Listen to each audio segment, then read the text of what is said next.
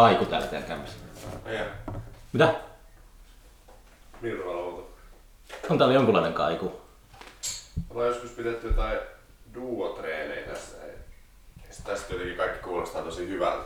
Silleen, trumpetti haitari treenejä pidettiin, että jaa, kyllä tää kantaa. Että, Täällä on tämmönen valmis reverbi. niin, sitten mentiin torille soittamaan joku Helsingin kesätapahtuma. Niin, niin sitten olikin yhtäkkiä vähän ohuempi soundi. että kaikki jotenkin, että "Aa, hyvin kantaa. Niin. Seinät tuplaa kaiken. Hyvä.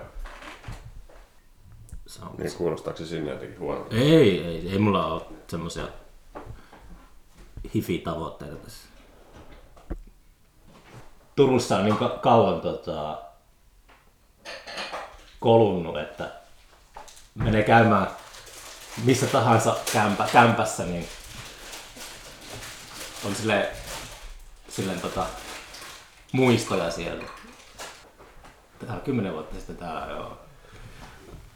No, Vähän tommostakin. Meillä on kaapit täynnä suklaata, eikö jouluissa vielä alkanut.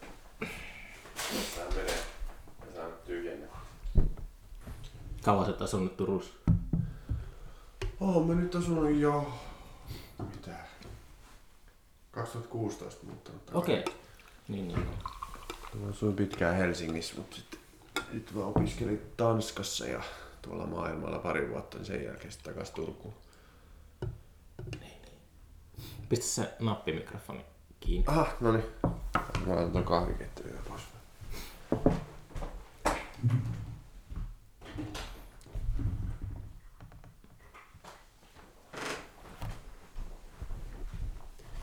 Vai maailmalla opiskelit? Missä sä opiskelit maailmalla? Se oli Tanskassa se mun emokoulu, mutta sitten siihen liittyi kaikenlaista, kaikenlaista reissaamista.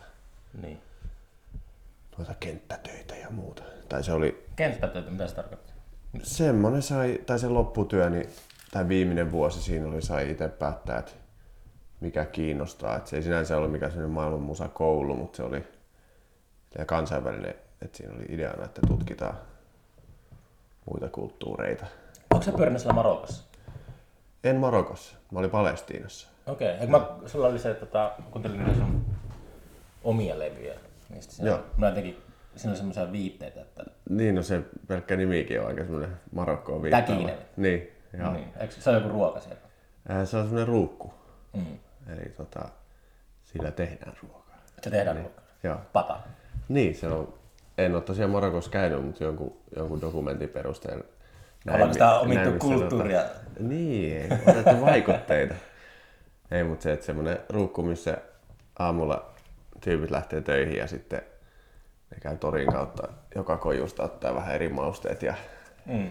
lihat ja systeemit pataa ja sitten siellä on semmoisia huoneita, missä on iso hiilos, mihin kaikki käy viemässä omaan ruukkuunsa ja sitten työpäivän jälkeen hakee sen ruukun. Ja sitten mm. sieltä tulee taivaalliset tuoksut. Joo. Joo, me aika tangerissa, mutta. Okay. mutta mä oon jotenkin semmoinen, että ää, omissa ajatuksissaan, että ei mulla jää sitä vält- välttämättä hirveästi mieleen sitä kulttuurista okay. semmoisia yksityiskohtia. Hämärästi muistiin sen tuota, takinen, että Joo. jotenkin siellä se oli niinku semmoinen sana, mikä siellä pyöri, mutta en minä sitten ollut varma, että mikä se on. Mutta nimestä niin. kuitenkin bändi sen mukaan. Joo, se oli se. Kyllä sitä aika pitkään mietittiin tota bändin nimeä, että jos ei olisi vaan mikään Ilkka Arola Band. Tai semmoinen se alun perin olikin, mutta se alkoi kyllästyttää. Mutta sitten sit tota, jotenkin se, saan, tai idea siinä on, että me tehdään äänellä vähän niin kuin sitä, että kerätään Mm. herkkuja sieltä täältä ja Niin. sitten tulee jotain omaa. Fuusio. Niin. niin, se on se idea. Ja Palestinassa olit sitten. Joo, Okei. Okay. Sehän on aika... Oliko se kauan siellä? kolme kuukautta. Mutta oli se ihan kokemus. Niin, varmasti silloin jo jotain. Oli joo, silloin, tota, silloin kun mä menin sinne, niin oli jotenkin aika ok tilanne. Mm. Mutta sitten se jotenkin paheni siinä koko ajan. Että kyllä siinä loppupuolella tuntui, että joka päivä joku tapettiin.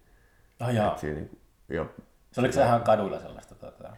no ei, se oli lähinnä silleen, että sieltä tuli, mä luin niitä paikallisia uutisia, siellä sanottiin vaan, että nyt ei kannata mennä Betlehemiin tänään, että siellä on vähän rajut, mm. rajut meiningit. Ja, ja kyllä siellä siis yöllä kuului laukauksia ja Niin. joku, joku ampuma välikohtaus, vai oliko jopa, jopa että joku olisi tapettukin siinä, niin parin kilsan päässä siitä niin Niin. omasta, omasta kämpästä. Onko sä perehtynyt siihen konfliktiin sillä jotenkin erityisen? Öö, no vähän, onhan siinä, mutta siis se, se perustuu niihin alue, Niin, aluehalli, tai niin kuin, että kenen, kuka saa päättää milläkin alueella. Ja, niin, ja sitten siinä on niitä, tämä niin juutalaisvaltion synty alueelle, jossa asuu, asuu niitä palestiinalaisia ja sitten, mm. sitten tota se erinäköisten sopimusten teko, että kun siellä on niitä konflikteja aina ollut, niin sitten on tehty joku sopimus, missä on sovittu tietystä alueista, sitten siitä on niin kuin livetty ja sitten mm. vähän niin kuin koko ajan nakerretaan sitä palestiinalaisten osuutta siellä.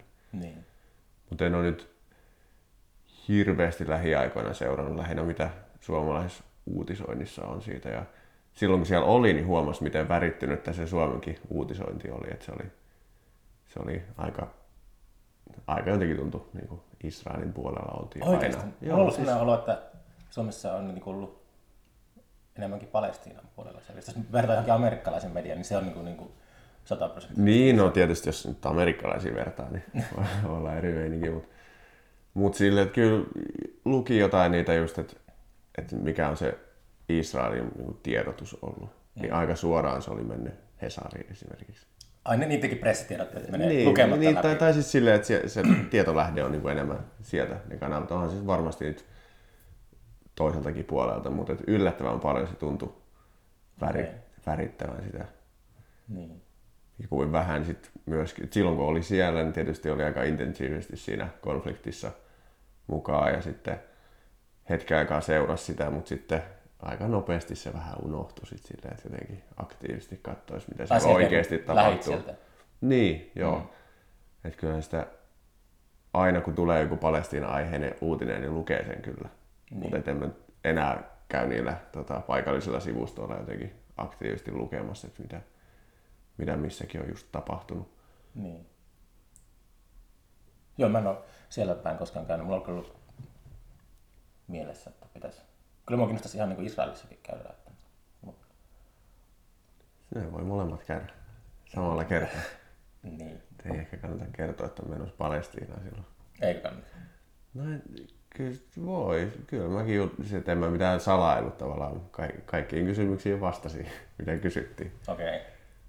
Mutta ei, niin. Se, enemmän se oli hankala lähteä pois sieltä. Tai että siinä, siinä oli niin kunnon kuulustelut, että, Oliko? että mitä olet tehnyt siellä. Joo, joo.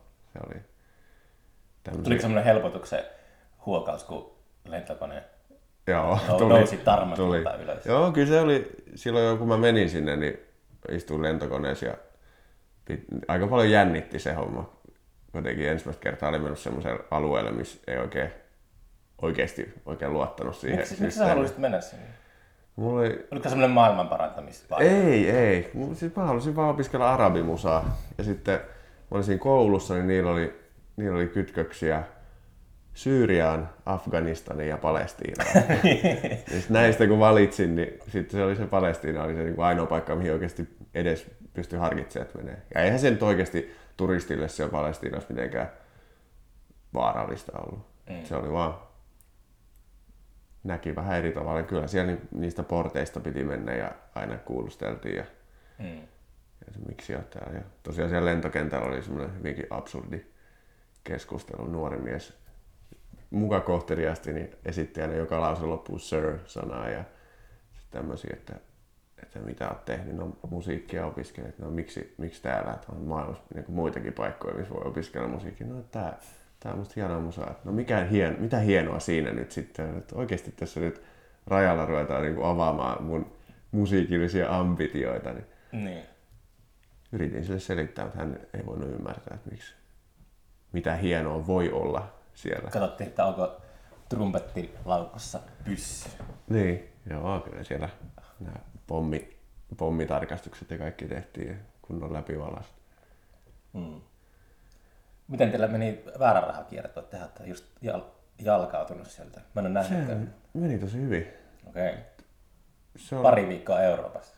Joo, tai kymmenen päivää. Et Nyt oli, meillä oli kaksi välipäivää jopa. Oho. Yleensä ei ole ollut, että se oli vähän rennompi tavallaan. Et, Niin. Mutta sehän on just niin raskasta, kun se itselleen tekee se, se homma.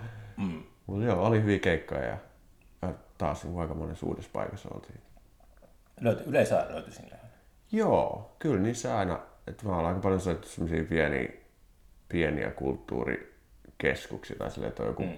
Tosi pieni kylä ja siellä on joku paikallinen aktiivinen yhdistys, joka sitten järjestää. Se on semmoisia pieni kylä, että siellä ei tapahdu oikeastaan mitään niin yleensä vai sitten No pienin oli semmoinen, että siellä oli, oliko siinä on Fiskars. 360 asukasta oli pienimmässä kylässä, missä soitettiin. Okei. Mutta sitten se oli kuitenkin semmoinen keikkapaikka, joka on ollut, oliko se jopa 70-luvulta lähtien ollut. Ja siellä on Niin. suomalaisiakin bändejä käynyt soittaa, että siellä on, oliko siinä, joka viikko oli keikkoja. Että mm. et semmoista niin todella aktiivista toimintaa. Ja sitten tietysti niitä semmoisia vähän isompia, missä on kunnon isot salit ja laitteet ja mm. Berliinissä soitettiin hienossa paikassa ja tämmöistä. No, oliko teillä joku suurlähetystä keikka Berliin? Joo, tai se oli, se oli erikseen, että me oltiin, oli se rundi ja siinä oli muutaman päivän välissä ja sitten sit oli se suurlähetystä keikka. Mm. Mutta onko ikääntymisen myötä vauhti hidastunut? Että oliko semmoinen, Ei, tota, mikä kun tulit takaisin kotiin, niin oliko se, että tota, meni useampi vuorokausi jetlaakeessa? No ei, ei. Sehän on just se, että kuinka paljon vehnäolutta haluaa juoda. Että kyllähän se siellä kaikkea herkkua on tarjolla. Että Mm. et sen takia se raskaaksi muuttuukin lähinnä se homma, että eihän se soittaminen. Ja tietysti autossa, autossa aistuu paljon. Et nyt ei ollut semmoista ihan älytöntä, joskus on vedetty aina 500 kilsaa joka päivä. Niin. Et nyt oli muutama ihan järkeväkin ajo. Et ei ollut- Tuli hauska, kun mä muistan semmoinen kalifornialaisbändi Ganglions. En ole ihan varma, onko ne yhä aktiivisia, mutta aikoinaan ne teki sellaisen maailmankierton. Mä jossain näin ne, että ne oli ollut tien päällä just joku kymmenen kuukautta. Ja sitten puhuu silleen keikan jälkeen, että että se vähän alkaa niinku ramaasemaan, että ei, ei oikein tiedä aina, että missä se on. Ja tälleen. Sitten nyt tuossa syksyllä ää, Tuomas Henrikin Jeesuksen Kristuksen bändi teki kolmen keikan Etelä-Suomen kiertoa. Joo, ne oli ihan silleen, loppu. kolme, kolmannen keikan jälkeen silleen niin kuin ihan tuota. Niin, no on tuo siis, kyllähän tuo kymmenen, kymmenen päivää, Mutta silleen kun nuoret, nuoret Niin. niin. Tangliat sitten oli jotain parikymppisiä, niin ne jaksaa silleen kiertää silleen suurin piirtein koko vuodet jotain 250 niin. keikkaa vuodessa. Nyt on yhtä mittainen kierto ja sitten semmoiset yli nelikymppiset oululaiset, niin ne on niinku tota, lasarettikunnossa viikonlopun jälkeen. niin, no se on taas millaiseksi se itselleen tekee, että kyllä sitä ollaan joskus puhuttu, että jos olisi pidempi kuin kaksi viikkoa, niin ehkä ne lenkkarit pitäisi oikeasti ottaa sinne rundille mukaan. Sehän oli semmoinen, silloin kun menin ekaa kertaa raha Saksan rundiin, niin kaikki oli mulle silleen, että no niin, että, että Ilkka, kyllähän sieltä lenkkarit. Että ai jaa, okei, voin mä ottaa. Ja otin kaikki juoksusortsit ja systeemit ja sitten kentällä ja bät alkaa nauraa, että on sit oikeesti lenkkarit. Enkä sen jälkeen ottanut.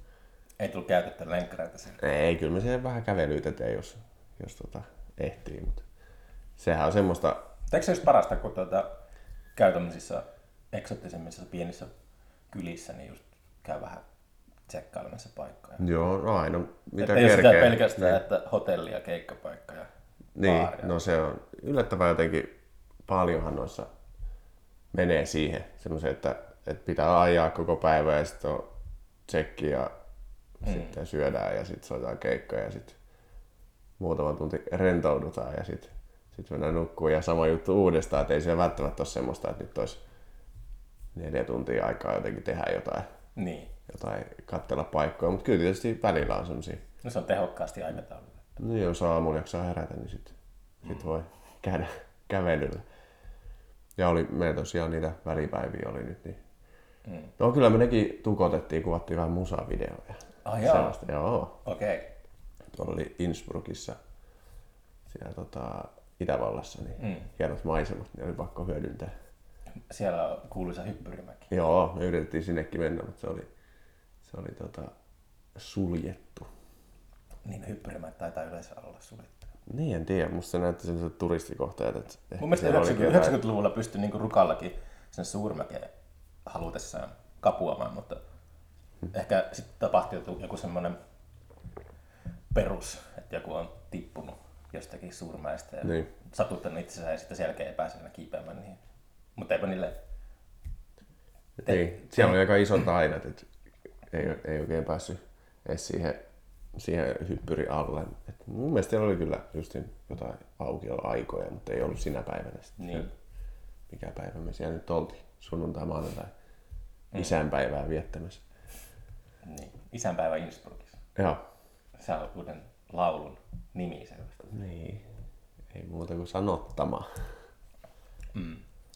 Onko se tuota sen Täkinen kanssa hirveästi keikkailuja?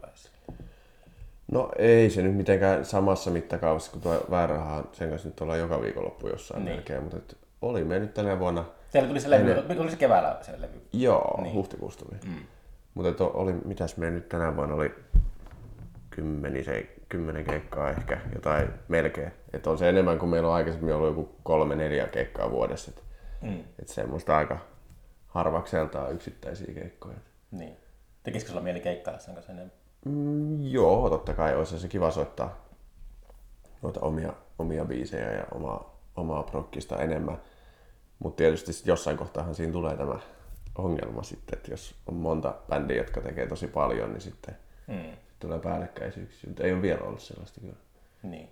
mitään. Et toki noin kaikki muutkin soittajat tuossa Taginessa on aika aktiivisia, että, tai että on senkin takia välillä hankala suunnitella mitään, Mm. mitään tosi pitkiä. Onko se teillä Turussa treenikämppä? Oma treenikämppä? Ei, Ei ole. se on oikeastaan tämä yksi syy, miksi mä asun tämmöisessä puutalo päädyssä, että mä pystyn soittamaan täällä. Mulla on yksi seinänaapuri. Soitan kotona. Okei. Okay. Seinänaapuri tykkääkö soitat? No mä aina välillä kyselen, että onko siinä onko mitään ongelmaa, niin, niin sanoo, että soitan vaan. Mm. En mä mitään öisiä tsembejameja täällä pidä, niin kuin kuulemma joskus on pidetty. Niin. Sama seinänaapuri kauhista. Ja niin, ja silloin kun muutettiin tähän ja katsottiin, että sanottiin, että niin, että on muusikko, niin että ai jaa. Eikö sulla tee mieli Turusta hommata soittokavereita ja sitten soitat täällä? Niin, no jos bänditreenejä pitäisi. Mm. Joo, no kyllä me kaikenlaisia turkukuvioita tässä nyt onkin ideana, mutta, mutta ei ole vielä tarvinnut omaa treenistä, että sitten on päästy jonnekin muualle, jos, Mm. jos on työstetty. Että.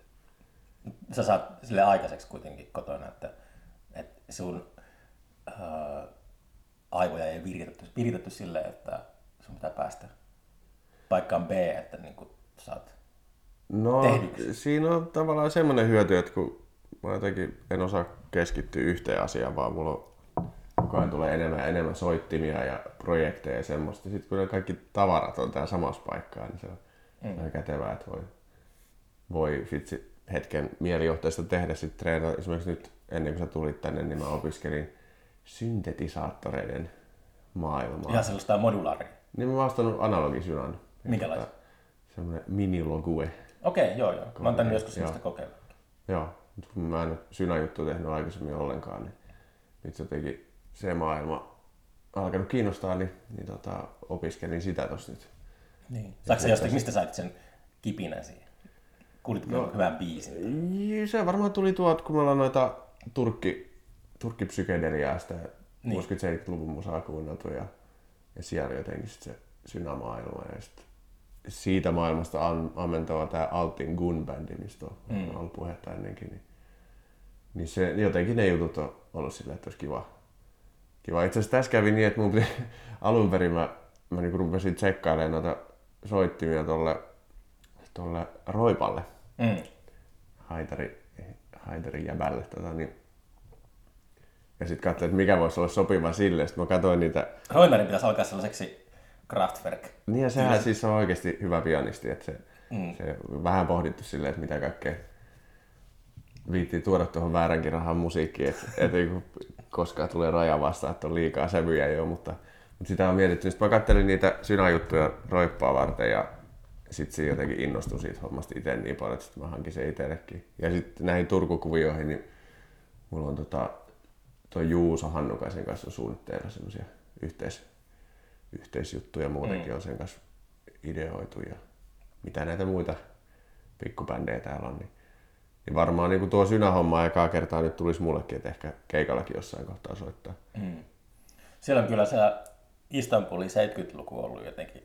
Pitäisi itse asiassa varmaan kaivaa jotain tietokirjaa tai jotain sit aikakaudesta. Tuntuu, että sieltä löytyy kyllä aika paljon mm. sellaista. Se on sille sekoitettu vähän länkkärin musiikkiin, mutta kuitenkin mm. semmoinen älyttömän persoonallista kamaa niin tehty silloin niin. 70-luvun loppupuolella ehkä. Tai joskus. Niin ja se on, se on jotenkin yhdistelmästä. Mä alun perin ylipäänsä musaa ruvennut tosissaan niin tekee, kun mä haluaisin ruveta soittaa funkkia. Mm. Ja sitten jotenkin päädyin opiskelemaan jatsia trumpetilla, kun se on tavallaan se kieli, sit, mitä, mitä tota, voi trumpetilla sitä toteuttaa. Niin, tuo, niin se funk on tietysti läsnä siinä, kun se on just se sieltä tullut ne vaikutteet sinne Turkkiin, mutta sitten siinä on kuitenkin se itämainen mm. kulma, mikä sitten mua on kiehtonut jo pidemmän aikaa. Niin mm. se yhdistelmä jotenkin on vaan niin mahtava. Niin. Niin, niin. Mulla, mulla oli tällaista, tai aina on se, seurannut tota, ää, olan takaa, kun kaverit on harrastanut sitä modulaarihommaa, että Joo. yhdistellään niitä piuhoja. Se on sitä pommin kasaamista tai purkamista. Se näyttää se näyttää, niin. Mm. Siinä on jotain sellaista, että mun, ei vaan sanonut aikaiseksi, mutta pitäisi vaan jotenkin. Tuota. Joo. Ja se on itse asiassa, se on yllättävän nyt, nyt koukuttava maailma ollut ja miten tuntuu, että se on jotenkin sopiva tähän, mitä itse haluaa tehdä, se synä-juttu. Niin. Mä en jotenkin aikaisemmin ikinä ollut erityisen kiinnostunut noista, mutta sitten jotenkin tajunnut, että mä oon semmoinen melodia-ihminen kuitenkin. Melodia-ihminen? Niin, niin tai että tavallaan, että jos mä teen biiseen, niin se on kyllä melodia yleensä se viimeinen asia, mikä mä teen.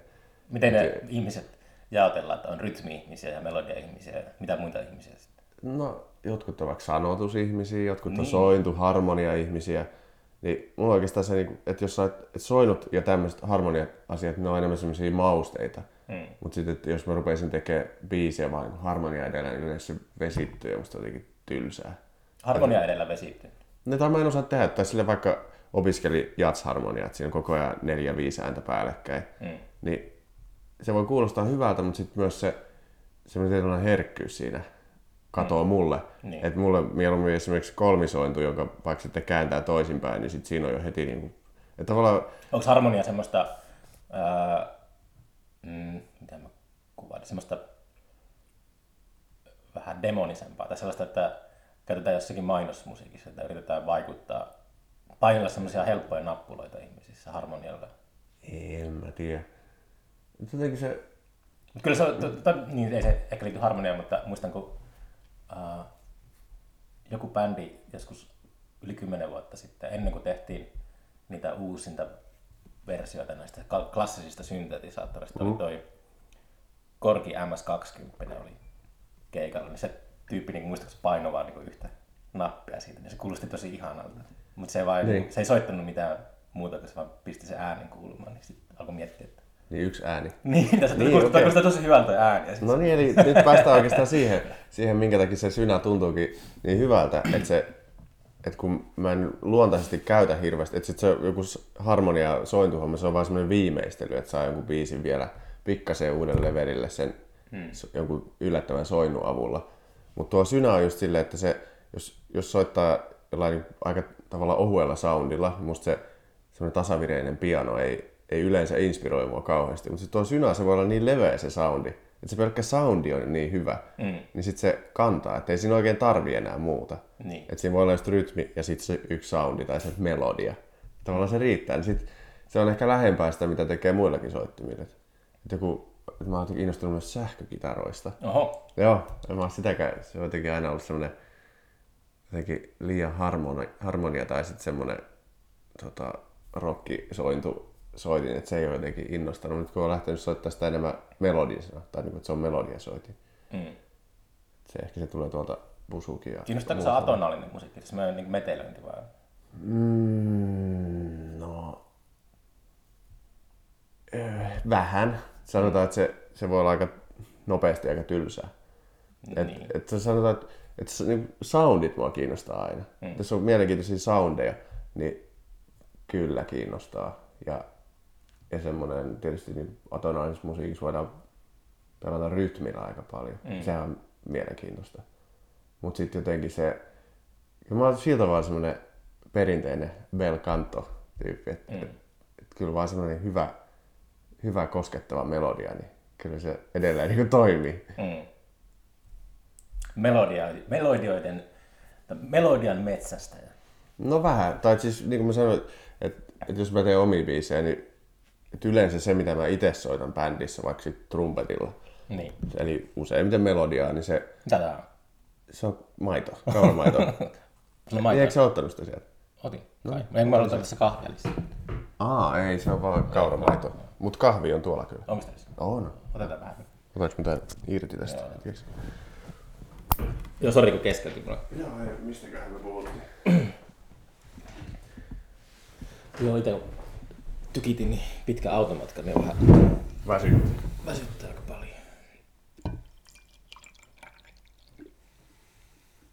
Niin melodian metsästämisestä. Jätikö? Niin, niin, tota, Ja jos, hit. jos soittaa, tai niin yleensä se on joku riffi tai joku rytmi tai semmoinen, mistä se biisi lähtee liikenteeseen,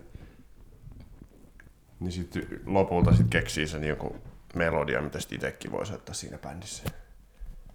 Et se, et kyllä se melodia lopulta sit voi olla hyvä, mutta ehkä se riffi, voisi sanoa. Että joku yksinkertainen riffi, että vaan jotkut, jotkut tavoittelee semmoisia monimutkaisia kuvioita tai jotenkin, että vaikeus olisi jotenkin hienoa, niin Mm. Mä en ole ikinä ymmärtänyt semmoista.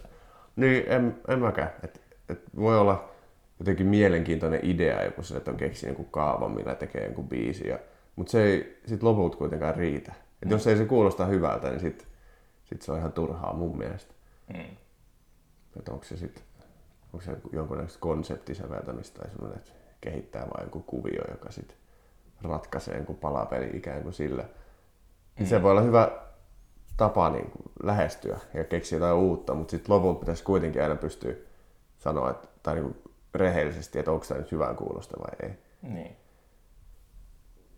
Mikä ei ole nerokkaampaa kuin semmoinen kahden ja puolen minuutin poppibiisi, mitä tehtiin varsinkin 50-luvulla paljon. Niin, jos se kantaa, jos se on hyvä. On ne kantanut jo mm. 70 vuotta. Niin. Just mä oon innostunut noista, tota, mikä se on, Rosalia, tiedätkö sen? Rosalia. Se on semmoinen tota, espanjalainen lauleja, joka on flamenco taustainen. Se on flamenco lauleja ammatiltaan, mutta se rupesi tekemään poppihommia. Ja se on jotenkin ihan mahtava. Tai tuommoinen niin nykypoppi, se on olla vähän niin kuin päästy yli siitä semmoisesta, tai ainakin musta tuntuu, että semmoinen, semmoinen pelkkä kaupallisuus, niin se on vähän ylitetty, että on alettu tekemään semmoista vähän oudompaa kamaa. Mitä se kaupallisuus tarkoittaa sulle? Ää, mitä semmoisia liian safeja ratkaisuja? Yleisön miellyttämistä. No en mä tiedä, mutta jotenkin semmoisia, että ei mikään yllätä. Mm. Kaikki, kaikki kuulostaa niin jotenkin viime, liian viimeistellyltä. Sillä, että semmoinen tavallaan ny- nykyään puhutaan vain tuotannosta Niin. enemmän. Että se ei välttämättä ole se biisi, että se on vasta tuotanto. Ehkä se tuotantokin voi olla mielenkiintoista, jos siinä uskaltaa tehdä semmoisia. Tai vaikka siellä Rosalialla on paljon semmoisia, että yhtäkkiä ei olekaan mitään kaikua tai Mm. se voi ihan tosi kuivaa ja sitten tuleekin joku kaiku jostain niin kuin tosi röyhkeästi ja biisi saattaa kestää minuutin. Ehkä se on tuo TikTok-homma sitten tai joku semmoinen, että ei, mm. ei enää tehdä sellaista pitkän kaavan tai kolmen minuutin pitkän kaavan mukaan, mutta et, Toi on muuten kiinnostavaa, että vaikuttaako samalla tavalla kuin, no ei ehkä oikeasti oikeasti, mutta paljon pohdittu sitä, että miten ää, kuvataiteilijat on innostunut Instagramista. Sen kautta on löytänyt paljon yleisöä. Mm. Suomalaiset kuvataiteilijat, niin sitten aina ajatus leik- leikittelee, että vaikuttaako se siihen, että kuvataiteilijat alkaa tekemään neljänmuotoisia teoksia, jos tekee siis niin.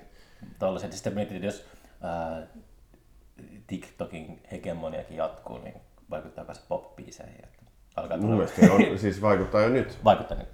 Niin tosi paljon. Siis Okei. nehän semmosia, ne isot hitit, niin semmosia oikeasti, että se, eikä, eikä siinä ole semmoista perinteistä tavallaan kertsisäkeistä C-osa kaavaa, vaan musta tuntuu, että vaikka siinä Rosaliallakin on semmosia biisejä, jotka siinä on joku komppi, sitten vähän puhuu siihen päälle ja sitten sit tulee joku osa ja sitten se loppuu. Että ei ole semmoista niinku selkeitä, että on semmoisia vähän niinku hetkiä. Wow. Wow. joka mun mielestä on mielenkiintoista, Joo, joo. just, että se tulee vielä tommosesta isosta pop-maailmasta, niin se, Niin, onhan noin siis kolmen tai kahden ja puolen minuutin se pop-biisin kestohan se tulee tota 50-luvun Amerikasta näiden ää, niin jukebokseista. Kaikki Aa, tällaiset niin, diner, niin. diner-ravintoloiden omistajat halusivat, että teini-ikäiset syöttää enemmän kolikoita jukebokseihin. Niin Aa, se jotenkin niin. semmoisen paineen kautta biisit niin on, Niin lyhentynyt, joo. tai on, on pysynyt lyhyen. Niin. Mutta kyllä tuo, sä puhuit kuvataiteilijoista, niin mä oon tota, tuota valokuvaushommaa nyt tässä pari vuotta hyvinkin jotenkin intensiivisesti alkanut tekemään ja seuraamaan, niin jotenkin tuo Instagram-maailma, kyllähän siinä huomaa sen, että, että jos sinne, mäkin jossain kohtaa koitin jotenkin aktiivisesti laittaa sinne kaikki mielestäni onnistuneita valokuvia, Mm. mutta tota, sitten jotenkin se, se, kyllähän se ohjaa siihen, että, että semmoinen pystykuva näyttää paremmalta puhelimesta katsottuna. Mm. Semmoinen jotenkin laaja, laaja kuva, missä olisi jotenkin paljon yksityiskohtia. Että kyllä se ohjaa siihen tekemiseen, Niin. että jotkut, jotka siihen alustaan panostaa, niin Eikö se ne- kuitenkin filmillä? myös filmillä. Niin. Joo. Se on semmoinen pari vuotta se filmihommakin nyt semmoinen hyvinkin innostuksen lähde, mutta ehkä nyt alkaa olla vähän semmoinen olo, että, Mm. että se filmi näyttää hyvältä, mutta että se ei oikeastaan sekään riitä.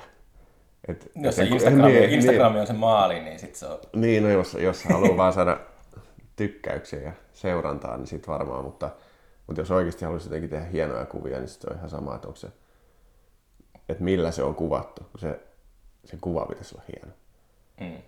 Vaik- mutta kyllä se varsinkin tässä niin alkuvaiheessa näissä valokuvahommissa, niin se, se että jotenkin tutkii sitä tavallaan pintaa, eli sitä estetiikkaa, niin kuin miten saa näyttämään asiat hyvältä ja semmoista, niin on se tärkeää, mutta sitten pitäisi siinäkin päästä eteenpäin.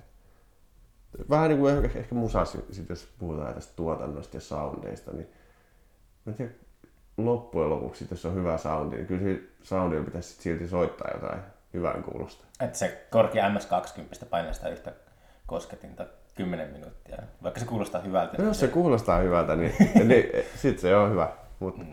nyt just tuossa aamulla, kun mä sitä synaa tsekkailin, niin on se, että kun löysin jotain semmoisia ihania, tosi leveitä soundeja ja sitten vielä semmoisia asetuksia, että sai luonnonvireeseen niin oikeasti soimaan, vaikka, vaikka duuriasteikolla. Mm. Alkoi tulla semmoisia niin vähän virsimäisiä semmoisia koraaliideoita mm. että mä en ikinä ollut duuriasteikosta näin innoissani. Että on ollut duuriasteikosta asteikosta innoissa. Niin, tai ehkä se on just, että jos ollaan pianolla kokeilee, niin se, siinä on joku, mikä ei niinku vaan toimi. Sitten mä jotenkin ajattelin, että se on tämmöistä suomalaista melankoliaa jotenkin liian Tuli- piirteitä tai mieleen- muuta. tuli- Se, se, on vaan niinku kuulostanut väärältä. Muistinko sanoa, että on toi 2019 ilmiössä kävi toi Mikael Rother, eli tämä suomalaisittain Neu-bändin No. kitaristi. Kävi soittaa, soitti niinku Neun biisejä siellä ja sit, sit sai, tai tuli kritiikkiä siitä musiikista muutamalta taholta, että se oli pelkkää duuria. Niin kuin se onkin, se on semmoista niinku duurijuoksua, että siinä on se crowdbeatit ja sitten soitetaan kitaraa duurijuttuja. Mutta se oli, mä muistin, kun sä sanoit että mitä hassua suomalainen, Suomalainen siede, niin. pelkkää duuria puolitoista tuntia. Niin. Joo, mutta et, joo, tuokin just tuo synämaailma, että pystyy virittämään noita oikeasti kohdilleen, niin kyllähän sitä trumpetillakin pystyy tekemään, jos, jos on korvat niin kohdillaan, mutta tuo, että pystyy siinä niin soittaa usein, trumpetilla ei monta ääntä, pystyy soittamaan samaan aikaan, niin siinä ei saa sitä vaikutelmaa siitä niin soivasta, hyvin soivasta intervallista. Paitsi sitten kun soittaa jonkun toisen kanssa. Niin. Mutta tuossa noin niin. uusia ideoita. Mutta se on myös, musiikissa on se, elävässä musiikissa on se musiikin, tota, ei nyt suoraan desibelit, mutta jonkunlainen semmoinen voima. Nyt on tullut erinäisistä syistä rampattua kirkossa tässä syksyllä, niin on kuullut noita kirkkourkuja paljon, mm. niin sitten alkoi miettiä, että se kuulostaa tota, jotenkin. Että ei siinä mm. niinku, sillä biisillä mitään väliä, kun se tulee vain tietyllä tavalla siihen tilaan se, se musiikki. Ei, Joo. on, siis siellä on paljon tylsää paskaa, mutta siis välillä on hienoa. Niin kuin tuolla, olin tota, tyttären tuolla ää, rippi konfirmaatiotilaisuudessa, niin Joo. siellä soitettiin Amazing Grace, Joo. joka on kauneimpia biisejä, mitä koskaan tehty. Se kuulosti ihan älyttömän hienolta silleen. Tai sitten se voima, Niin. se voima. Se on sellainen niin kuin, niin kuin Jerikon muurit murtuu. No, sehän tulee isosti. Niin. Ja sitten keikolla, kun, äh, tähän, ei, mä oon puhunut ehkä podcastissa aiemmin tästä, mutta tähän ei ole mitään tota, tieteellistä dataa, mutta mulla on ollut sellainen mututuntuma, että keikkojen desibelit on viimeisen ehkä 15 vuoden aikana laskenut aika radikaalisti. nykyään tosi tota, hiljaisemmalla, mitä aikana oli. Ja mä oon alkanut miettiä, että kärsiköhän siitä sitten se kokemus, mitä elävän musiikin kuuntele, kuunteleminen voi parhaillaan olla. Se, on, se, on, niin, se tulee pitäisi niin tulla lujalla, ettei pysty ajattelemaan muuta. Niin, siis onko se parempi, että tulee niin kova vai että huonompi sun mielestä? Ää, no se on aina se, että ää, se pitää olla, musiikin pitää olla ainakin kovemmalla kuin kassakone. Että jos kassakone Niin. kilinä kuuluu tota, se musiikin yli, niin sitten se on huono balanssi. Niin, no sehän riippuu ihan siitä ympäristöstä. Että, Totta kai. että tota, onhan se hieno, jos se tulee niin kova, että se tuntuu tuossa rinnassa tärisee ja mm. silleen, mutta sitten, no en tiedä, monissa paikoissa tuntuu, että se kuulostaa hyvältä sit, kun on tulpat päässä ja sit se basso just niin saa kehossa sen reaktioaikaa, mutta sitten ei kuitenkaan korvat kuole siihen diskanttiin. Mm. Niin sitten kun kuitenkin ajattelee, että edelleen tuntuu, että suuri osa yleisöstä ei laita tulppia päähän. Mä oon vähän itse semmoinen, mäkin aina helposti unohdan. Niin, okei. Okay. Mulla on vähän kuin ne lenkkarit sun Euroopan kiertoilla. Mulla on korvatulpat taskussa aina keikoilla. Niin, joo. niin, tota...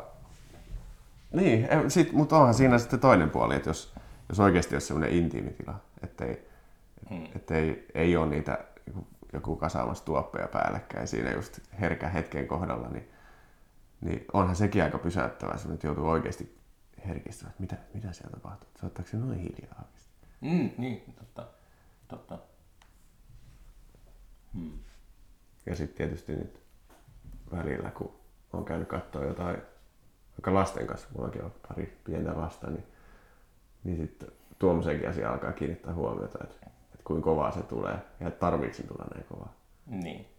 niin. on myös mahdollista, että on nuoruudessa käynyt semmoisella rockikeikolla ja kuulo on vaan huonontunut ja nyt ei kuule mm. nykyään mitään. Soittakaa lujempaa. Että... Niin itse asiassa just mietin sitä yksi päivä, että muistaa nuoruudesta, oli korvalappustereoita, niin kuin luurit päässä, niin sitten oli jotenkin, jotenkin kaveriporukassa jotenkin hienoa kuunnella jotenkin tosi kovaa sitä. Mm. Sitten, että miksi? Mä en jotenkin yhtään sano enää kiinni siitä, että miksi, miksi se on niin mahtavaa, että sattuu. Tai että, Nykyään tota, mulla siis mun älylaite ilmoittaa aina, että on, Niin. a, on aika hiljentää äänenvoimakkuutta. Tästä mun tulee Niin. aina semmonen niin kuin, tota, vihan puuska, että Aa. älä holhaa saatana. Mulla tulee enemmän just, no samalla tavalla tommonen, mutta siitä tulee, että oletko varma, että haluat nyt nostaa näin korkealle? No haluan, kun ei ole luurit päässä, vaan yritän saada ylipäänsä kuuntelemaan, kuulumaan jostain stereosta, niin sit joka, mä en tiedä, ehkä sen saisi sieltä pois asetuksista jotenkin. Mutta. Mutta kyllä semmoisen niin punkki ja, tai punk-asenteensa mitä se kapinallisuus, jonka varmaan kaikki käy läpi, niin äh, kyllä se kuuluu semmoinen metakka mun mielestä. Tai on hassu mennä katsoa jotain punkkeikkaa ja sitten se on silleen hiljainen. Niin, mähän soitin harkkurepunkkiä Soitit? koko nuoruuteni. Joo, Wow, en rumpali, tiennyt. rumpalina, joo. Okei, okay. oh, wow. Joo, kymmenen vuotta. Tota, harkkure. Kiersittekö te sen? Joo, Suomessa aika paljonkin ja sitten oli meillä yksi Baltian rundi. Mikä niminen bändi? Sold Out. Sold Out. Joo. Okei. Okay. Mutta siinäkin, no ehkä mä en ollut tarpeeksi punkkari sitten kuitenkaan. niin. Et siinäkin, ehkä mulla oli semmoinen tämmönen muusikko tai tämmönen opistomuusikko asenne siinä kohtaa. Mä, tai niinku, et ei siinäkään musta virveliä tarvinnut lyödä kovempaa kuin, että missä kohtaa se kuulostaa parhaimmalta. Mm. Sitten kun välillä tuli silleen, että joo, se on, niin kuin hakkaa vaan kovempaa, että kova meni, kun pellit menee paskaksi ja, ja rummut hajoaa, että se on niin kuin hyvä punk show. Silleen, että no, ei, ei, ei kannata, että, että niin kuin kuulostaa parhaimmalta tällä volalla. Ja kyllä aika kovaa soitinkin, siis silleen, niin kuin, mitä niin kuin, jotain, vaikka jotain jatsmusaa vertaa, niin mm. kyllä nyt aina tulvat päässä oli ja sille mäiskin menee, mutta se oli myös niin jotenkin, piti soittaa nopeasti ja sit taito ei ollut ihan silleen kuitenkaan et se oli aina puolen tunnin jälkeen oli kädet niin hapoille, että ei pystynyt soittaa pidempiä settejä. No eikä punk-bändien kuulukaan. Ne ei kuulukaan, joo. 20 minuuttia se optimi. Niin, joo. Mutta meillä oli ehkä semmoista fuusiohommaa se vähän, että hevareiden mielestä me oltiin liian punkkia ja punkkareiden mielestä liian progea ja Mm. semmoista huutolaulua ja, tai huutamista ja nopeita komppeja. Niin. Onkohan noin vielä...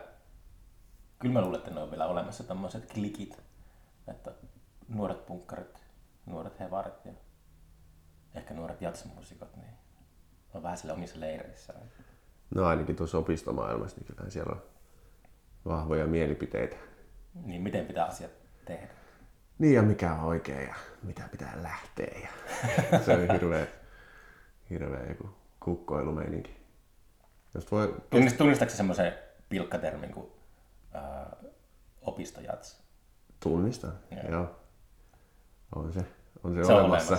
Kyllä, ja varmaan elää hyvin, en tiedä. Mm.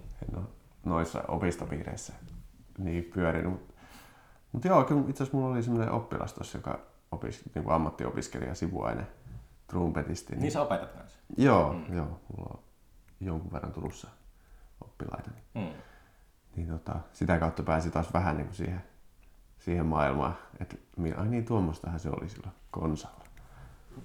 Niin. Jotenkin se semmoisia sanontoja, mitä viljellään koko ajan. Ja sitten pari viikon päästä on ihan uudet jutut, mitä koko ajan sanotaan samaa asiaa. Mahtavaa. Ah jaa, okei. Okay. Semmoinen cooli. Kato. Cool.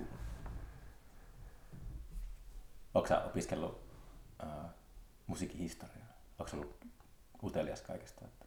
Mm, joo, on siis... Kyllä sä puhut sitä, No, oot tietoinen niistä Turkin meiningeistä.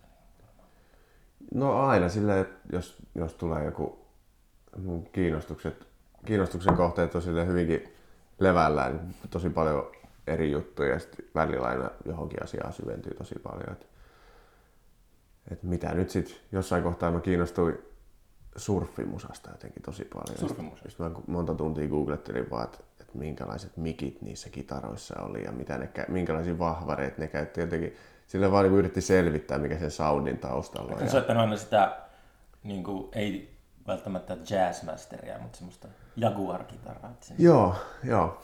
Ja sitten mitä, mitkä tietyt mikit ja tietyt... Tota, Niin puhut, puhutko sä, niin kuin, kun oot surfimusan, sä enemmän rautalankaa kuin tuota Joo, Beach Boysia? no enemmän sitä rautalankahommasta. Niin. Joo, semmoinen tietynlainen kaiku, kaikusound. Ja taas se keräsi niin melodia, kitaramelodioiden soittaminen aika pitkälti. Ja Niin. semmo, niin että tuo, mutta hetke, hetkellisesti voi niin syventyä johonkin hyvinkin kapeaan juttuun tosi paljon. Mm. Ja tietysti semmoinen yleiskuva nyt tuli tuolta musaluokilta ja semmoista. Monta vuotta opiskeltiin musahistoriaa. Mutta... niin. Ai sitä opetetaan silleen kuitenkin, että se on tärkeä osa sitä koulutusta. No on musiikkiluokilla ainakin. Niin, niin. Ja sitten tietysti tuolla opistossa ja, tai Popias Konsala ja Metropolia, niin siellä oli omat, omat mm. jats-historian kurssit Okei, no se, et, joskus tuli sellainen olo, että ei ole mitään ainakaan kovin perinpohjasta. Tuota, niin, no se enemmänhän se on semmoinen esitellään ja sitten itse tutkia syvemmälle, jos kiinnostaa. mm. Et kyllä silloin jats-historia Jazz. Niin, siinäkin kursseilla, niin kyllä mä muistan, että joka tunnilla innostuin ihan hulluna siitä uudesta. Tavallaan, että ensin oli 50-luvun eri tyylit ja sitten sit kun päästiin seuraavaan 60-luvulla pikkuhiljaa, niin sitten jotenkin nekin kaikki, että tämmöistäkin pitää tehdä ja, Mm. ja kokeilla. Ja... Aloittiko sä rumpalin? Öö, en, kyllä mä oon niinku trumpettia alun perin soittanut, mutta sitten siinä Miten sä yläasteen... trumpetin innostuit? Miten sä semmoisen... Keksoitte sen instrumentin, mistä sä sen? Eksoottinen instrumentti. No, mutta on sillä yleensä se on just niin kuin, sä perus rockibändi. Että miten kaikilla Niin. lähtee se. Se lähti, joskus oltiin mun isän kanssa kävelyllä kaupungilla ja sitten vaan käytiin katsoa soitinkaupan ikkunoita ja sitten osoitin, että hei tuo taskutrumpetti, se on hauskan näköinen. Ja sitten Mm. isä aktiivisesti sitten, että no niin, se on sitten se ja sitten vei soittotunneille. Sitten se jotenkin siitä, mä päädyin soittaa alttotorvea ensin. Okei. Okay. Eli siis semmoinen tuuban muotoinen, mutta pieni Mm. semmoinen pystytorvi. Niin, ja sitten siitä kornetti ja sitten trumpetti. Et en mä oikeastaan niinku trumpettia missään kohtaa, sillä, tai se taskutrumpetti ihan käytännössä sama kuin trumpetti, mutta se on vaan pienemmässä koossa. Mutta mm. jotenkin mä niinku päädyin siihen trumpettiin. Niin. Ja sitten soitin sitä, mutta sitten yläasteella kaveriporukassa niin oli, alkoi tää punkkihomma, niin sitten, sitten ne, ne nyt tarvitsisi soittaa rumpuja. Sanoin, että en mä ikinä soittanut rumpuja. No siinähän soitat, opettelet ja, ja se oli semmoinen sitä kautta niin kuin Mm. soitettiin vaan ja sitten Taittuuko äh, viulu tai jousisoittimet? Kuulostat mu- silleen tota, multi-instrumentalistilta. No, en mä noita jousisoittimia ole oikeastaan koskaan soittanut. Et se, on se kiinnostavaa. Tai et, viulukin on semmoinen, että ei mua oikeastaan koskaan ennen kiinnostanut se, kunnes mä sit kuulin intialaista viulunsoittoa. Et se on mahtavaa. Miten Intiassa soitetaan viulua? No, si- siellähän on se raag-perinne. Aa. Eli just tietynlainen modaalisuus ja fraseeraus ja semmoinen ihan älytön. Mä oli Intiassa tota, semmoisella Mä oon mestarikurssilla. Fernettiä intialaisittain. No niin, se on hyvä. Paras tapa. ja, tota, niin siellä Intiassa oli semmoinen tota, huippuviulisti nimeltä Kala. Kalaa. Kala, joo. Niin tota, se, se sanoi silleen nöyrästi, että, että viulu on maailman paras soitin. Maailman paras. Niin, sitten mä rupesin miettimään sitä ja tulin siihen tulokseen, että se on, itse asiassa on oikeassa. Että viulu on Miksi kaikista monipuolisin. Monipuolisesti. Niin, siinä pystyy, että siinä just se, että kun ei ole nauhoja, tai vertaa muihin kielisoittimiin, siinä on se älytön ilmaisuvoima. Mm. Sitten siinä pystyy kuitenkin niin kuin yhden, yhden äänen sijaan soittaa pari ääniä, mm. jos osaa enemmänkin tavallaan niin sointuja pystyy merkkaamaan vielä paremmin kuin tämmöisellä trumpetilla. Missä, että siinä pystyy ikään kuin myös säästää itseään vähän paremmin. Mm. Ja, ja sitten siinä on kuitenkin just se kaikki pitsikaattonen näppäilyhommat ja sitten se jousi. Ja siinä on ihan älyttömästi vaihtoehtoja. Plus sitten, että siinä on myös älytön ääniala. Niin. Et se, sehän on tosi vaikea soitin, mutta siinä, siinä pystyy kyllä ihan älyttömästi tekemään juttuja. Sit jos, jos kuuntelee intialaista musaa, niin saat kiinni. Pitää kuunnella ennen. Sekin oli, aina tulee se, se 60-luvun kaikilla bändillä tuli se Intia-vaihe, niin se oli aina vähän, tai on välillä aika sellaista tahattoman koomista kuunneltavaa. Siis jos tekee, niin. se amerikkalaiset Niin. niin. hipit tai englantilaiset bändit tekee vuonna 68 jonkun. Niin, no, mutta se on Ne käy Intiassa ja sitten tekee intialaisen biisin. Niin, no, se on. Tässä on semmoinen, no, Mulla on ihan semmoinen lämmin suhtautuminen tuohon. Kyllä mä Joo. Ravi, Ravi Shankaria ja tota, Ananda Shankaria. Öö, kyllä mä nyt semmoista, mutta sekin aika varmaan veikkaa, se- se... veikkasit, että se on aika semmoista intialaista niin kuin, valtavirtamusiikkia. Tai Niin, eikö Ravi Shankar kuitenkin ihan intialainen ja se... niin, mutta sillä, on se on kuitenkin sitä, se on vaan semmoinen, tiedätkö niin kuin, äh, vähän kuin joku Shakira tai Beyoncé siellä. Ei, en mä, kyllä se, siis sehän on se pohjois-intialainen, että se on sen, sen niin kuin alueen klassista musaa. Niin, okei. Se on se, se, on se ko- korkeakulttuurimusa. Niin, okei. Ja sitten siellä on erikseen vielä se kansanmusa, joka sitten on... Niin mä vaan, mä vaan ajattelin silleen, että Joo. kun se tulee ekana mieleen Intiasta, niin se on varmaan just semmoinen. Niin on Ravi Shankar on tunnettu Euroopassa Beatlesin takia. Niin, niin. Et sen takia se on semmoisen supersuosion saanut, mutta et, kyllähän se hyvä soittaja. Et se, On varmasti, Et se, mutta et siellä toki on paljon muitakin. Niin, sitä niin. mä mietin, että se Joo, mutta et, et tuo tavallaan tuo kulttuurien sekoittuminen ja semmoinen, niin kyllä se, esimerkiksi musta on paljon mielenkiintoisempaa kuunnella taimaalaista jatsia, jos siinä kuuluu se taimaa jotenkin. Mm. Et se, et, et jossain kohtaa kun mä etinkin uutta musaa, että mitä, mitä nyt voisi niinku, Spinal Tap taisi tehdä noista, mistä äsken mainitsin, niin parodiaa, että, ajaa. että, että niin kuin miten, miten toi yleensä menee noilla, tai meni noilla supertähtibändeillä toi Kaikki urakaari, että tulee ne kaikki Hiphop. vaiheet. siinä. Mut joo, niin taimaa, taimaa musiikki. Joo, pitää ihan tota, Niin ei, mutta et, et se, että jos mennään liian, liian tavallaan syvälle siihen, siihen niin kuin alkuperäiseen lähteeseen, niin sit se sit voi tulla enemmän vaan semmoinen halpa kopio siitä. siitä. Mutta sitten jos siihen niin kuin antaa sen oman kulttuurin jotenkin vaikuttaa myös, musta se on yleensä mielenkiintoisempaa. miten sun omassa musiikissa kuuluu suomalaisuus? Tuo onkin hyvä kysymys. Aluksi mä ajattelin, että tässä ei ole mitään suomalaista, mm. mutta sitten, sitten just tuo tota, vaikka Vomexissa pyöriessä, mm. niin kuuli paljon muitakin, tai muita bändejä just.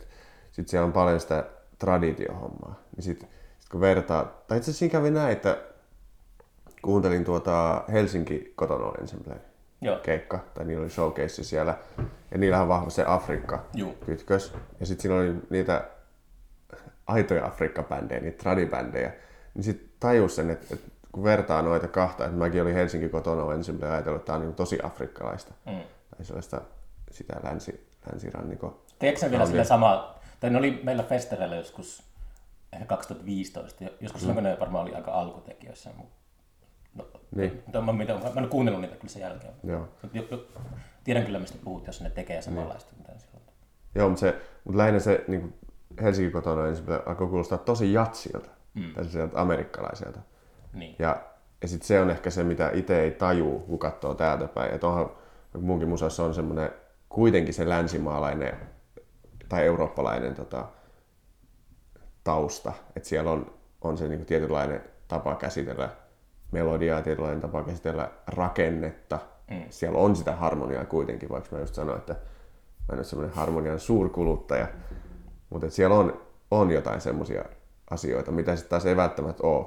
Että jos menis Marokkoon kuuntelemaan sitä tietynlaista hyvin trad-hommaa, niin, niin siinä, siinä on se rytmi ja sitten on ne melodiasoittimet ja, ja se on tavallaan siinä, että sitten jos siinä tuleekin yhtäkkiä joku tietynlainen sointukulku tai, tai sitten sitä vaan, sitä on vaikea nähdä itse, mutta tajusin, että kyllähän se niinku eurooppalaisuus ja suomalaisuus sitä kautta on siinä munkin musassa läsnä.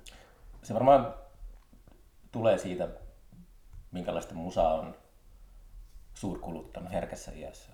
Että se, kun itse, just mm. kävän, mä kävän kavereiden kanssa silloin tällöin soittamassa, niin kun me ollaan kaikki about samaa ikäisiä, mm. niin mä pystyn, tai pystyn silleen tota, session aikana huomaamaan, että, joo, että toi on, ollut, toi on kuunnellut krungea tosi paljon. Ja, ja. Että se aina jotenkin se kuuluu siitä, siitä, mihin suuntaan vetää sitä biisiä, niin mitä on kuunnellut joskus ehkä alle 15-vuotiaana. Tai silloin kun on innostunut niin. musiik- pop-musiikista tämmöisestä. Että jo, mulla, mä, käyn, niin. mä oon vasta paljon myöhemmin niin kuin, alkanut penkomaan. Mulla oli jopa sellainen vastenmielinen suhtautuminen kaikkeen suomen, varsinkin suomen kieliseen musiikkiin ja suomen kieleen ehkä. Ja sit, mutta Miksi? Ehkä se on just sitä jotain, en mä, ehkä jotain kapinaa, mutta semmoista, uh, kun eli siellä lama-ajan Kuusamossa, niin sitten ehkä ollut haaveet jossakin, että tässä päästä New Yorkiin tai Lontooseen ja sitten ollut silleen katset siellä enemmän kuin tuota... Pääsitkö? Kyllä mä sinne päässyt, mutta en no. silleen, ei mulla ole mitään semmoista, tuota, ei mulla ole, uh, no okei, no on mä siis tuota, musiikin parissa työskennellyt, mutta ei mulla niin soittaminen jotenkin lopahti silleen, että ei, ne on, soittamat ei oikein. Soititko kitaraa? No, Kitara ja piano soittaa. Mutta en, en mä, siis mä olen aika mekaaninen soittaja. Mekaaninen soittaja? Tai sille, että mä, mun pitää opetella ne kuviot sille ulkoa. Että mä osaan soittaa sit, kun mä, mä en osaa sille ehkä ajatella musiikkia. Uh, en tiedä, kun mulla on semmoista, mun pitää kokeilla kaikkea. Niin, missä sävellä sitä biisi menee, niin pitää silleen, niin kuin, että mä en osu siihen välttämättä niin kuin ekalla viidellä yrityksellä. Okei, okay. niin eli siis siinä kohtaa, kun sä otat harjoittelit jotain uutta biisiä. Tai joku sanoo, että niin... tämä biisi menee näin, että soita, niin. soita kitaralla näin tai pianolla näin, niin sitten mm. mä opettelen se kuvio sille ulkoa. Ja sitten on sillä niin. tosi hankala niin alkaa siitä niin seikkailemaan. Niin, no tuo, tuohan kaikki tavallaan siitä vasta, että, että paljon on treenannut tai sitten, että kuinka tuttu se soitin on tai ylipäänsä, vaikka tuo niin kuin sä sanoit, että sä joudut harjoittelemaan sitä pitkään ikään kuin lihasmuistiin. Niin, nimenomaan niin, lihasmuistiin. Niin se, sekin on sellainen asia, mikä kehittyy. Et mulla esimerkiksi, kun mä liityin väärä niin tota, mä en ollut juurikaan soittanut ulkoa tai sille opetellut biisejä korvakuulolta. Mm.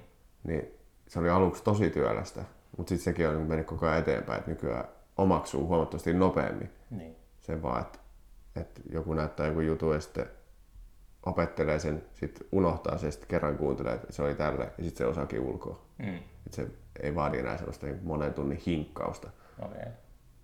Semmoinen. Kyllä se lihasmuisti on. Onko sulla hyvä sävelkorva? Kai, luulis. Trumpetistina pitää olla. Ei se, pitää olla. Ja muuten ei osu mihinkään. Niin. Mutta ei mun mikään absoluuttinen sävelkorva. Mutta kyllä se tommonen tietysti, että milloin se on kohdallaan tai tai ainakin kuulee, että milloin se ei ole kohdallaan. Ja mm. usein sit osaa kuitenkin sanoa, että mihin suuntaan pitäisi laittaa. Niin. Mutta on niitä välillä sellaisia tilanteita, että nyt, nyt ei vaan niin toimi. Ja sitten täytyy hakea se, että, mm. että mikä se on. Ja tuommoiseen tietysti sitten semmoinen teoreettinen voi auttaa sille, että jos, jos tajuaa soittavansa joku soinnut terssiä, niin sitten tietää, että tuuriterssi vaikka mielellä viritetään vähän matalemmaksi, että todennäköisempää, että siellä olisi se niin kuin paremman kuuloinen hertsimäärä. Mm, toi kuulostaa mulle ihan aivokirurgialta. Jaa. niin. Mutta tietysti nyt kun soittaa noita, noita arabiasteikoita tai noita makaameja, Mm. niin siinähän ollaan vielä pienempiä intervalleja kanssa tekemisissä. Niin se on mielenkiintoista se, että miten siihen oppisi sillä tavalla luontevaksi. Että aluksi, aluksi kun kuuntelin sitä arabimusaa, niin ei edes tajunnut, niin että mikä sävel niistä on pielessä tai niin kuin eri tavalla. Ja sitten hetken päästä alkoi tunnistaa, kun oli riittävästi kuunnellut, että okei, no niin tämä on varmaan se. Ja sitten se seuraava askel on se, että pystyisi vielä niin itse soittaa sen siihen kohilleen. Ja nyt tuntuu, että jos mä oon nyt soittanut kuusi vuotta, viisi vuotta, jotain semmoista, niin nyt alkaa joidenkin, joidenkin niin kuin asteikojen tai makaamien kanssa olla semmoinen, että tietää, että nyt se on kohillaan. Mm. Ja, osaa, ja opettelee myös laulamaan sitä. Sehän on paljon vaikeampaa kuin soittimella soittaminen. Että laulaa kohilleen semmoisen ihan niin kuin erilaisen intervallin, mitä ennen, tai koko elämänsä tuota ennen niin kuin tottunut. Mm. Onko se tekemässä laululevyä? Laululevy? Mm. En. Mutta siis ihmisääni kiinnostaa kyllä. Mm. Tuo, sä puhuit niistä teksteistä ja suomen kielen vihaamisesta. Niin se oli vähän voimakkaasti ilmastu, mutta, mutta kuitenkin silleen. Niin. M- se ei silleen niin. kiinnostanut, kun oli 15-vuotias. Niin, en, en mäkään kuunnellut laulujen sanotuksia kun vasta varmaan joskus 25-vuotiaan jälkeen. Et sitä ennen mä saatoin osata kaikki jonkun biisin, jokaisen rumpufillin ja mitä niin kuin pienet yksityiskohdat, mitä siinä tapahtuu, mutta siitä ei mitään hajua, mistä se biisi kertoo mm. sille tekstin kannalta. Et se on selkeästi, että semmoinen niin instrumentit ja instrumenttisoundit on aina kiehtonut. Ja toki myös niin kuin laulu instrumenttina. Mm. Että sehän on semmoinen, mitä sitten vaikka trumpetilla tekee mielellään, että yrittää imitoida sitä laulua. Niin. Että miten sen saisi yhtä soljuvaksi. Ja... Niin se, si, nythän mulla on tässä uusimmalla Soundtaginen levyllä, niin on laulua ekaa kertaa, mutta ei sanoja. Mm. Niin se, semmoista varmaan tulee kyllä olemaan jatkossakin, mutta siihen aika suuri kynnys, että rupeisi jotain omia tekstejä. Tai kyllä mä sitäkin on miettinyt, että pitäisikö vaan niinku ruveta tekemään ja että jos jossain kohtaa, jossain kohtaa tota, alkaisi tulla jotain semmoista, mikä olisi omasta mielestään samalla tasolla kuin ne biisit. Sävellään Alastalon salissa. Niin, niin pitäisikö? Eikö me joskus puhuttu siitä kirjasta? Se oli, Joo. muistan, että, no se oli, se oli semmoinen, että, mm, että sitä alkanut ehkä arvostaa nyt enemmän. Mä luin sen just se- semmoisessa iässä, että mä en tajunnut hevon helvettiä siitä tai Joo. en osannut arvostaa sitä kielenkäyttöä. No sehän on se hienous siinä. Mutta siis sille, että sitä, se on semmoinen kirjoitus, tulee niinku silleen, se avaa vaan jostakin, sitten lukee niinku pari aukeamaa sitä silloin tällöin, se on semmoista niinku, mm, semmoinen suomen kielen niinku, Mm. Huip, huippuhetkiä kyllä. Mulla oli itselläni sellainen tavoite, että mä saisin sen jouluun mennessä luettua, mutta sitten tulikin sellainen loppukirja. Siinä oli, siinä keskellä oli semmoinen jotenkin yhtäkkiä vetävä jakso. Vetävä Ja- jakso. Niin, että siinä tuli yhtäkkiä semmoinen juoni. Mm. Että kauheasti juontahan siinä ei muuten ole, mutta et mä sain sen nyt tossa jo, siinä nyt pari kuukautta varmaan, kun mä sain sen valmiiksi. No niin. Ja se, kun sitä verrataan usein Marcel Proustiin, niin silti käännöksenkin kautta ää, kadonnutta aikaa etsimässä, niin se meni sille jotenkin paljon syvemmälle. Kun Alastalon salissa on semmoinen, että sitä arvostaa sitä äidinkieltä siinä, miten sitä mm. käytetään, mutta ei se mua ole silleen koskettanut niin kuin sieluun samalla tavalla. Okei. Niin, kun vertaa usein niin kuin Proustin. tuota. Mulla se kyllä oli, että se oli tosi vaikea kirja. Mä ajattelin sitä, On että se, se. enemmän se oli semmoinen vähän niin kuin kouluttava kirja. Et, Kouluttava. Niin, että nykyään, nykyään semmoinen niin kuin nolla, nolla keskittymiskyky, että kaikilla on puhelin kädessä ja sit sitä räplää koko ajan. Mm. Niin se, että jotenkin yrittää taistella Se on sen- vähän eri taistella sen kirjan läpi, niin se oli semmoinen, että aluksi se oli oikeasti puoli sivua kerrallaan pystyi lukemaan. Mm. Sitten se pikkuhiljaa nousi, että pystyi lukemaan kaksi sivua kerrallaan ja sitten jossain kohtaa ihmettelin, että mitä, me oli jo kymmenen sivua kerrallaan. Että semmoinen keskittymiskyky parani ja jotenkin semmoinen jotenkin ajatellut, että, että mä en ole semmoinen kirjan lukija tyyppi. Mm. Että ei jotenkin keskittymiskyky vaan riitä. Sitten mä tajusin, että nykymaailmassa ei kenelläkään ole keskittymiskykyä ja Niinpä. että tuota voi niin opetella. Mm. Ja sitten sen jälkeen jotenkin vähän palannut semmoiseen maailmaan, missä pystyy keskittymään asioihin. Mutta se on myös sille monesti nykyään, ää, tai mä en ajattele, että mun pitäisi taltuttaa tai kesyttää joku taidetta, jos... Tai se, että mä, niin kuin, vaikka nyt James Joyce on hyvä esimerkki siitä, että en mä edelleenkään taju niin kuin mitään, mistä se kirjoittaa, mutta ei, ei se häiritse mua. Että mm. Pystyn nauttimaan vaikka elokuvista tai kuvataiteesta tai mistä tahansa. Että se on sellainen nöyryys, että ei tarvitse olla sille isäntä siinä tilanteessa. Niin ei pidä ratkaista sitä. Niin.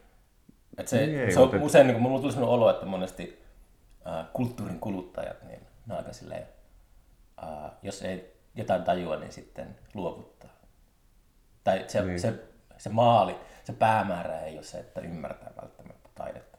Niin. Ja se on se alastalosalissa semmoinen, niin kuin, se on vaan, että välillä au, aukaisee se ja sitten vaan lukee sitä vähän, niin sitten se on semmoista, se kielen käyttö vaan, niin Niin on se kielihan alkaa se kipinä mahtava. aivoissa silleen, että vau. Niin, ja kyllä ihan just se, että vaikka se oli vaikeaa se lukeminen, hmm. niin kyllä mua käytännössä aina muutaman minuutin jälkeen aina nauratti tai jotenkin hymyilytti se. Se kieli oli niin hienoa. Hmm. Mutta sitten toisaalta tuo niin valokuvaus tota, tai dokumentaarisen niin kuin lähestymisen kautta tuohon valokuvaamiseen, niin mä huomannut, että mä oon aika kiinnostunut ihmisistä. Ja musta siinä Alastalon salissa oli teki aika hienosti sitä kuvattu sitä just niiden niin kuin, erilaisia ihmistyyppejä tai sitä, niin kuin, niitä hahmoja ja sit miten ne kommunikoi keskenään. Ja musta se oli hirveän jotenkin hieno siinä myös. Kiinnostaako sinua tekijät? Mulla on aina mulla on ollut se, että uh, mä oon aina niin utelias, että miten, et, et mitä Walter Kilven päässä oikein liikkuu. ja Et minkälainen Niin. tyyppi saa itsestään ulos tuollaista. Joo, Se, kyllä. on- se on usein niin kuin se, että ehkä jopa enemmän mitä se itse tuotos, niin mua saattaa niin kuin, Niin, mä mietin vasta tekijää, että mitä helvettiä. Niin. No itse asiassa joo, nyt kun sanoit, niin kyllä mä aika paljon siinä, tai välillä aina havahduin silleen miettimään sitä, että, että nyt se on niin kuin kirjoittamassa tätä kohtaa. Mm. ja niin kuin miten se, että kuinkahan, niin, että onko sitä, kun se, sehän on semmoinen niin ajatuksen virtatyyppinen välillä, että sitä vaan tulee sitä, että se on semmoinen puhe, puheenomainen se kirjoitustapa. Että onko se ollut semmoisessa flow-tilassa, kun se on kirjoittanut sitä, vai onko se sitä niin kuin hinkannut sitä, niin kuin, että se saa tavallaan sen oman maailmansa tai sen aika väkevän ilmaisun. Että onko se niin kuin oma ajatus, ajatteleeko se oikeasti noin väkevästi tai ajatteliko, vai onko se vaan sen niin kuin ilmaisutapa, minkä hän on halunnut jotenkin, että onko se hinkannut sitä. Mm. Jos... Tai, te, tai lä- siitä tuli sellainen olo, että että olisi mahtavaa jotenkin, kun op- oppii itse puhumaan noin. Niin.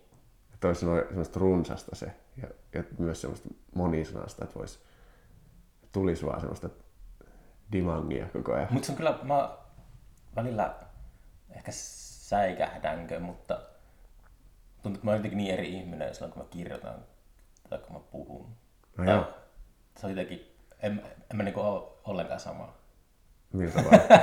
Mutta silloin kun, tai jos vaikka viesteilee tekstuaalisesti tai kirjoittaa jotain muuta, niin sitten se on, uh, se on joku semmoinen, no siis no, tämä podcastikin on vaikka semmoinen, mm. että kyllä tämä niin on, se on osa minua, mutta se on myös semmoinen jatke persoonallisuudelle.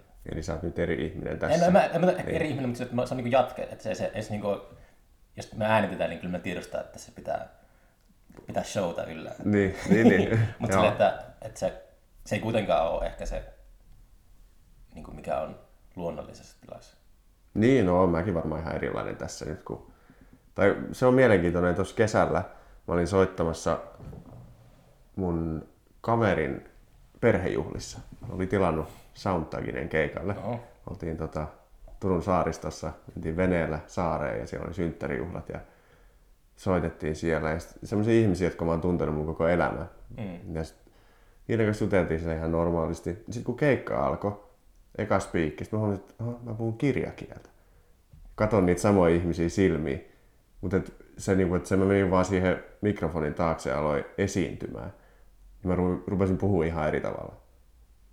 Se on, onko sä tehnyt niin aina vai huomasitko sä sen Mä siellä? huomasin siinä, ja sitten no, ja sit, eihän siinä, mä vaan hyväksyin sen, että näinhän se on. Että et mun esiintyjä persona on tämmöinen, että mä kerron näitä juttuja näköjään enemmän kirjakielellä. Ehkä mä nytkin puhun enemmän kirjakielellä kuin jos me oltais väärän rahan keikkapakus.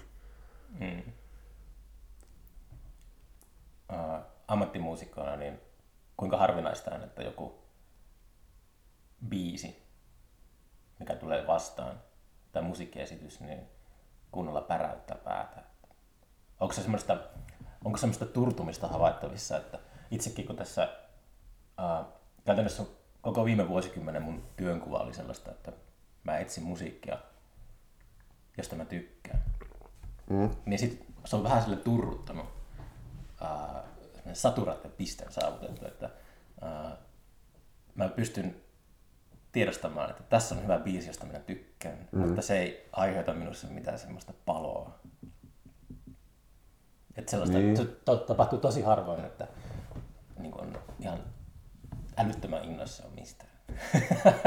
niin, no joo, sille ehkä, no ehkä se on vaan semmoista vanhenemista muuten. Johtuuko se siitä?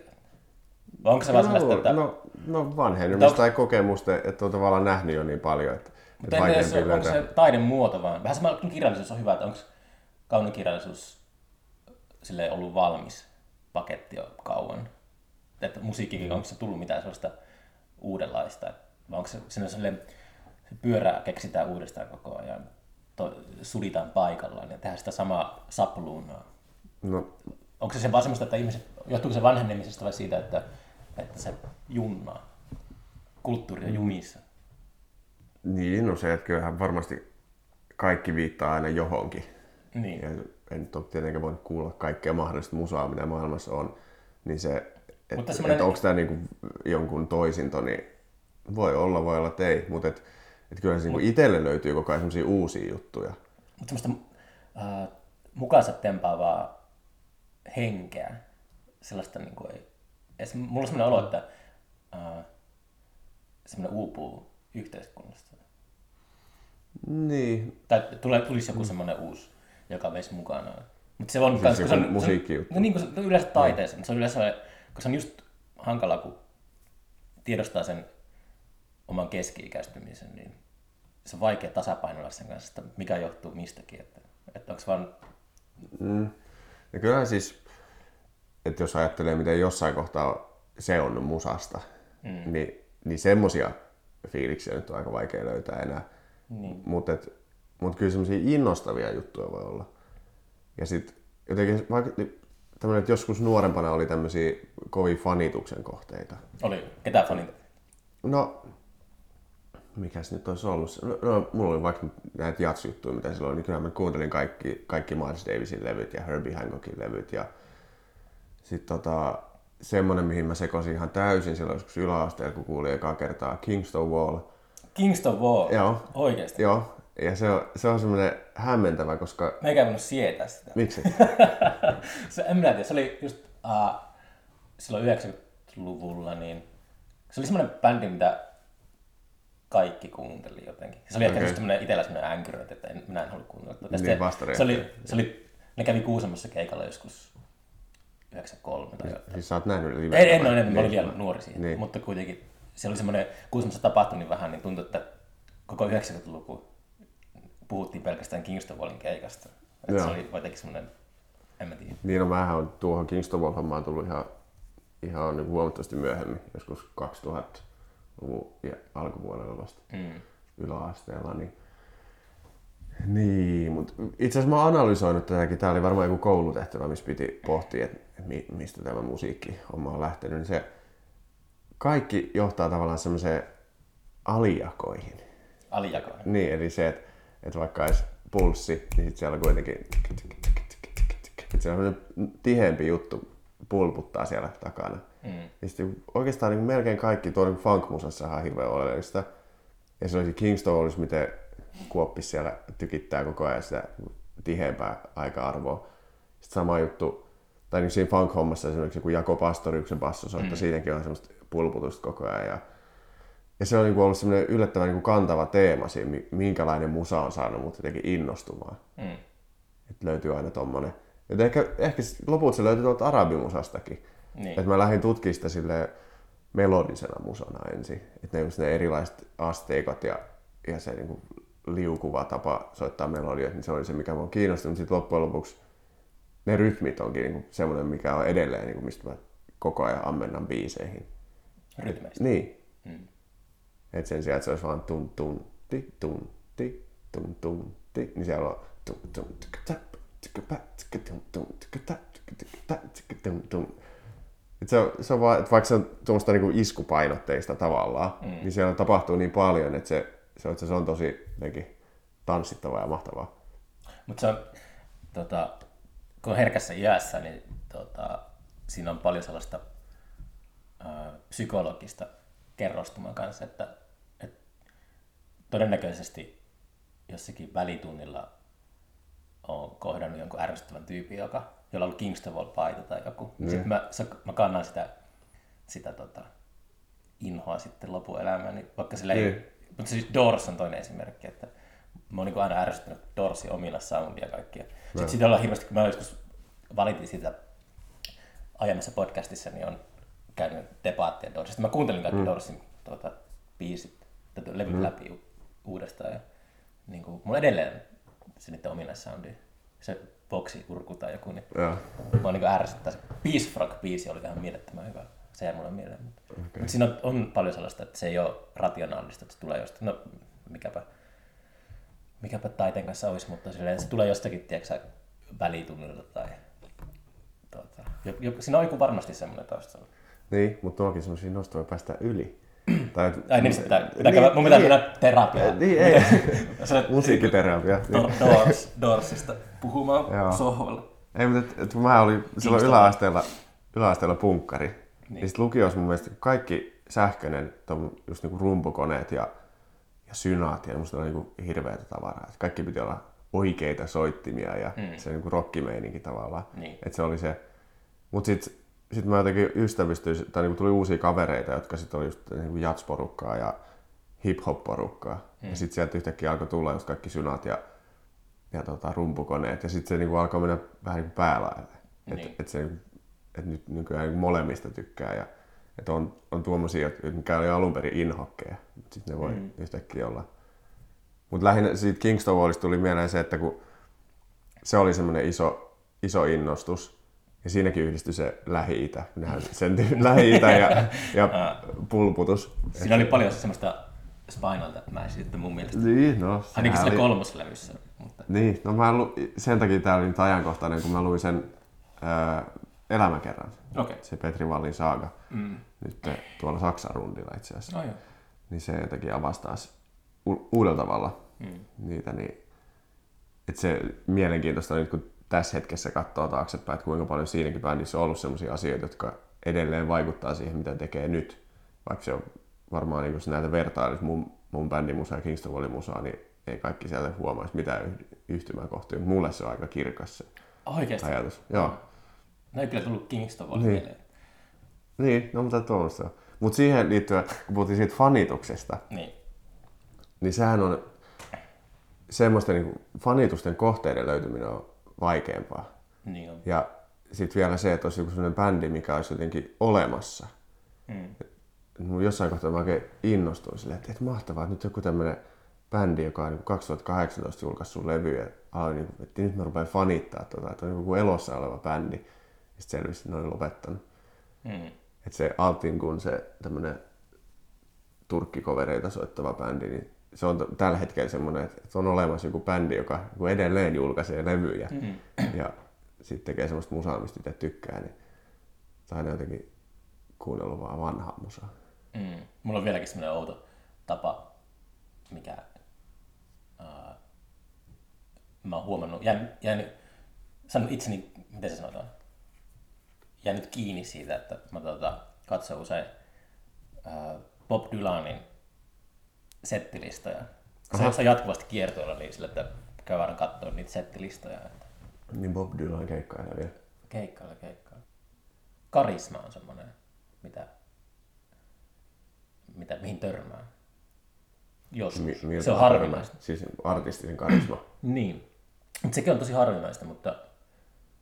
Onko artistin karisma myös levyllä sun mielestä? Uh, enemmän esiintymistilanteessa. Muistan, mä käyttänyt esimerkkinä sitä, se oli 2014-2015, mä olin ihan superkyllästynyt musiikkiin. Mä tein kuitenkin niitä festareita, mistä mä olin Berliinissä menin kattoon Red Saloonin tota, keikkaa. Siellä oli ehkä oli kymmenen ihmistä. Se oli mm. Aldous Harding oli siellä esiintymässä jos se ei kukaan vielä koskaan kuullut, se oli eka levy oli tullut siitä, mutta se oli aivan niin kuin, lähti jalat alta. En ollut nähnyt sellaista teinivuosien jälkeen mitään. Niin... Miksi? Miksi se lähti jalat alta? Siis se oli, vaan, se oli niin karismaattinen esiintyjä sillä paljon. Hänestä tuli myöhemmin, mm. niin kuin, tuota, mitä nyt nykyään voi olla, mutta rokkitähti kuitenkin. Että esiintyi jossakin amerikkalaisessa talkshossa ja flowfestareilla tällä. No niin, niin. Mutta toi on se, että, että niin kuin karisma on ehkä enemmän, että jos puukkaa bändejä festareilla, esiintyjä festareilla, niin se on niin kuin avain ehkä. Että se, sitä ei voi... Voiko se olla hyvä karisma, mutta huono musa? On varmasti mahdollista. Mutta kiinnostaako se sua silloin, jos siinä on riittävä iso karisma? Kyllä.